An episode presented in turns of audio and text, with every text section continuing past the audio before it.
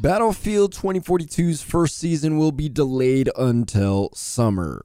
I don't know what time during the summer, but we just know it's the summer. So I want to think about it like this it's okay to start something and clean it up as you go. There's plenty of projects we start and we don't know what it's going to look like. It's going to be kind of messy, and that's fine. We'll clean it up as you go. What's not okay is letting everyone see you clean it up. That's the problem. Can you imagine if IGN posted the rough drafts of their reviews? If you go to the review, go to the site, you click on it, and you see the editor editing it as it goes. Or or you just see a version, a rough draft version of the review and you'll have to check back later to to see the revised version of that. I mean, in writing, it's considered a rough draft until it's finished. That would be really annoying. You'd probably never go to IGN again.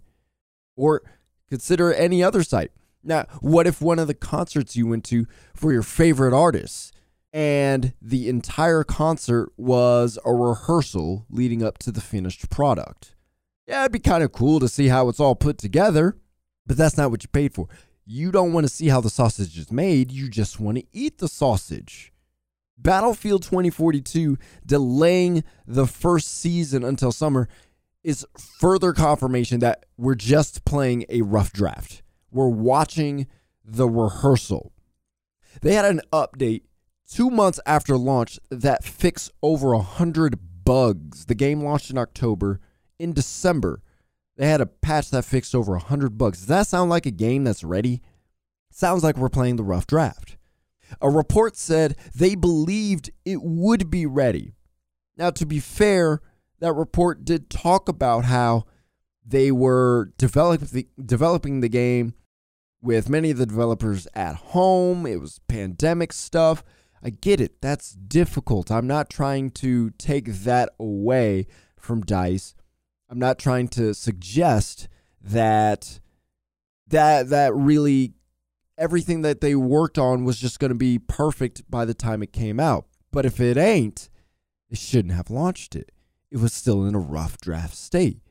But I was at the review event while we were playing the game that set us up to understand the game. And for some, they put out a review before the actual game came out there were still bugs happening, and we were telling them what bugs were there.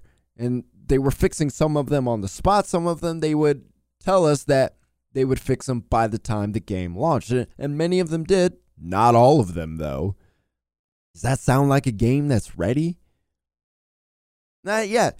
You say, how'd they not know the game would be ready? I don't know. I don't know what their pipeline is like. I don't know how they're testing stuff works. I don't know what's going on back there. So I'm not going to suggest that they're being disingenuous or dishonest about the fact that they didn't know. They probably legitimately did not know. But if you did not know, and by the time you're having this review event and you're hearing about all these bugs, my God, you should you better take a real good look and make sure that that game is polished because it wasn't.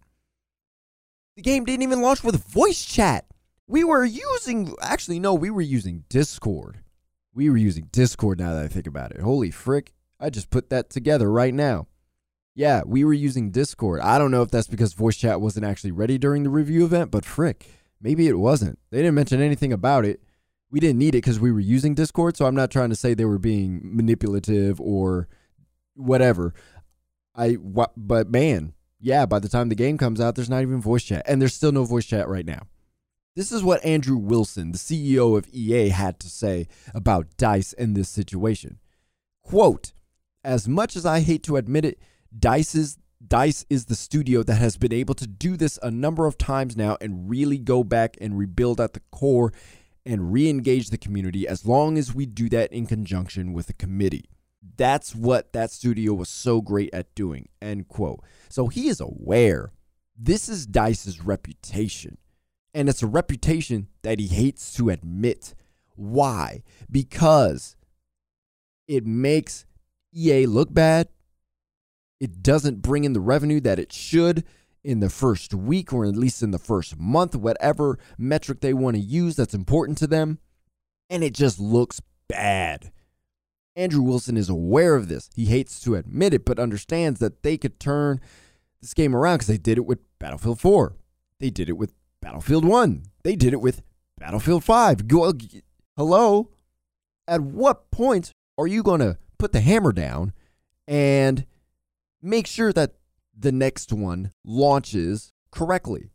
And yes, again, pandemic, much difficult, understood. You still got to make sure the game is going to launch well. Now, of course, yes, they were thinking, oh man, we didn't think it was this bad. But man, it was that bad. I don't know how you could have could have not seen how bad it was. Something was wrong. More than just QA testers or whatever. Something went dreadfully wrong if you couldn't see all of those issues. What's sad is this kind of blunder is what it took for EA to wake up. Battlefield sold well enough.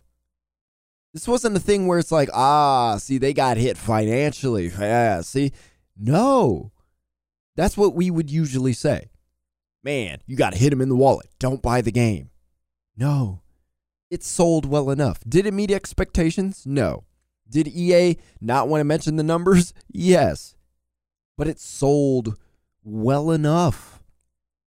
But it didn't tank EA. They ended up still having their biggest quarter in their history, despite Battlefield 2042. It took a blunder.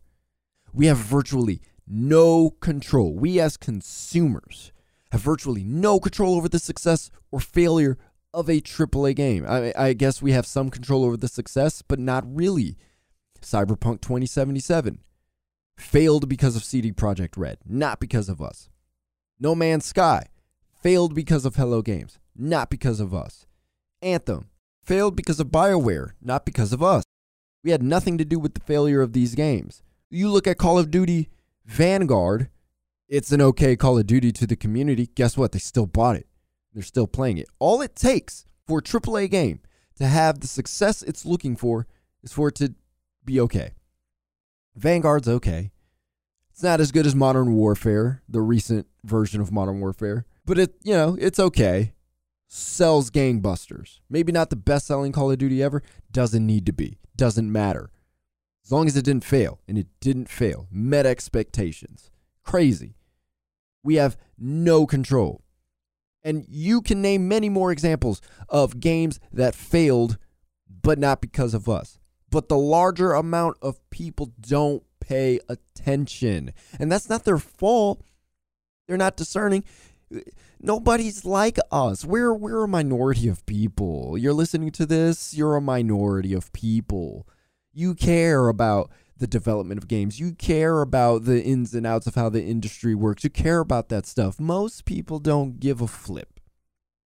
I talk to my friends all the time and they have no clue. I had a friend ask me. He was thinking about buying his son Battlefield 2042. And I told him, no, no, no, no, don't do that. And he asked me why. You know why he asked me why? Because he doesn't know. If he'd been paying attention to the news, he would have known. That's how most people are. They're not like us. Until it's so obvious. That's when a game fails. And then it's too late by then. But here's where we take a little bit more responsibility. Too many people don't want to wait for reviews. Too many people are already committed to buying the game no matter what anyone says. They already put in their pre orders. And if they didn't put in a pre order, they've already committed to themselves, man, I really want to get this game. Ah, yeah, nah, it'll be fine. It'll be good enough. It'll be good enough. That's what most people are looking for. Good enough. These summer blockbuster type of games. It's good enough. Ah, that's fine. I'll, I'll pay X amount. It's, it's good enough. Now, the onus shouldn't be on us. We shouldn't be the ones who have to make the change. EA should have pressured DICE to make sure that game launches well. They should strive to get it right the first time. CD Projekt Red Hello Games, BioWare. Get it right the first time. We should be more discerning with companies, though. Think about it like this Hello Games. Did you really think No Man's Sky was going to flop the way it did?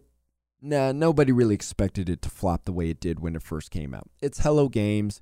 We don't know much about them. The previous releases were okay. They don't they don't give us a reason to suggest, yeah, it's No Man's Sky, it's ambitious, it's pretty wild, but yeah, it's not gonna do it. It's not gonna flop like that. CD Projekt Red.